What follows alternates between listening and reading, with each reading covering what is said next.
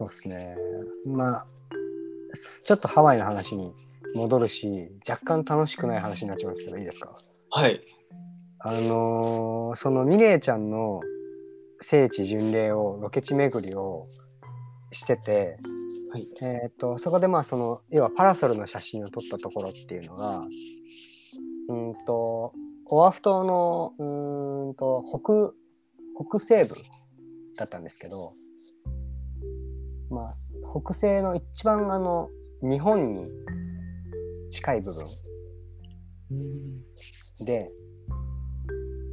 うんと、その2017年に、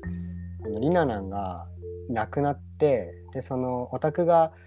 あの、実際に会ってっていう流れが生まれたその、と僕が思ってる、その送る会の日に僕は当然行けなくって、だけど、確か仕事はその当日だったと思うんですけど、仕事を休んでて、なんかみんな喧嘩しに行くわけですよね。お花を持って。最後の挨拶をっていう時間で、僕はでも行けなくって、うーん、でも何かこうしてないと辛くって、だから僕もお花を何かこう喧嘩するようなことをしたいなって思って、でその時に、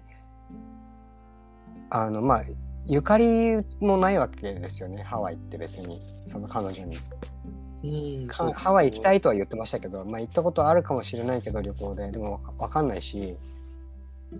あのー何のゆかりもない場所で、なんか喧嘩ってどうしたらって思った時に、そのミレイちゃんが写真を撮ってた場所がちょうど、その日本の方を向いてる浜辺だったので、そこの海にお花を流そうと思って、で、お花はその近所のスーパーのお花屋さんで、お花を買って、バスに乗って、そのミレちゃんが写真を撮ってた、その日本の方を向いてる海、海辺まで行って、お花を流して、で、リナのソロ曲を聴いて、めっちゃ泣きながら帰ってくるっていうのをして、っていうのはちょっと、その、うん、聖地巡礼みたいなことをしてたから、なんかできたこと。ああ。うん、そうですね。その、まあ、あんまりこういい話じゃないんですけど、でも、なんかゆかりが全くないっていうのも寂しくって、だからこうミレイちゃんは別にいないんだけど、ミレイちゃんと一緒じゃないけど、なんかこう、一緒に喧嘩してもらったような気持ちに、まあ彼女がいた場所なん、立った場所なんで、慣れて、だから一人だったら心細かったですけど、それがなんか、まあおかげでできたなっていうのはあって、なんかすごくそこは、なんか覚えてますね、あの場所は。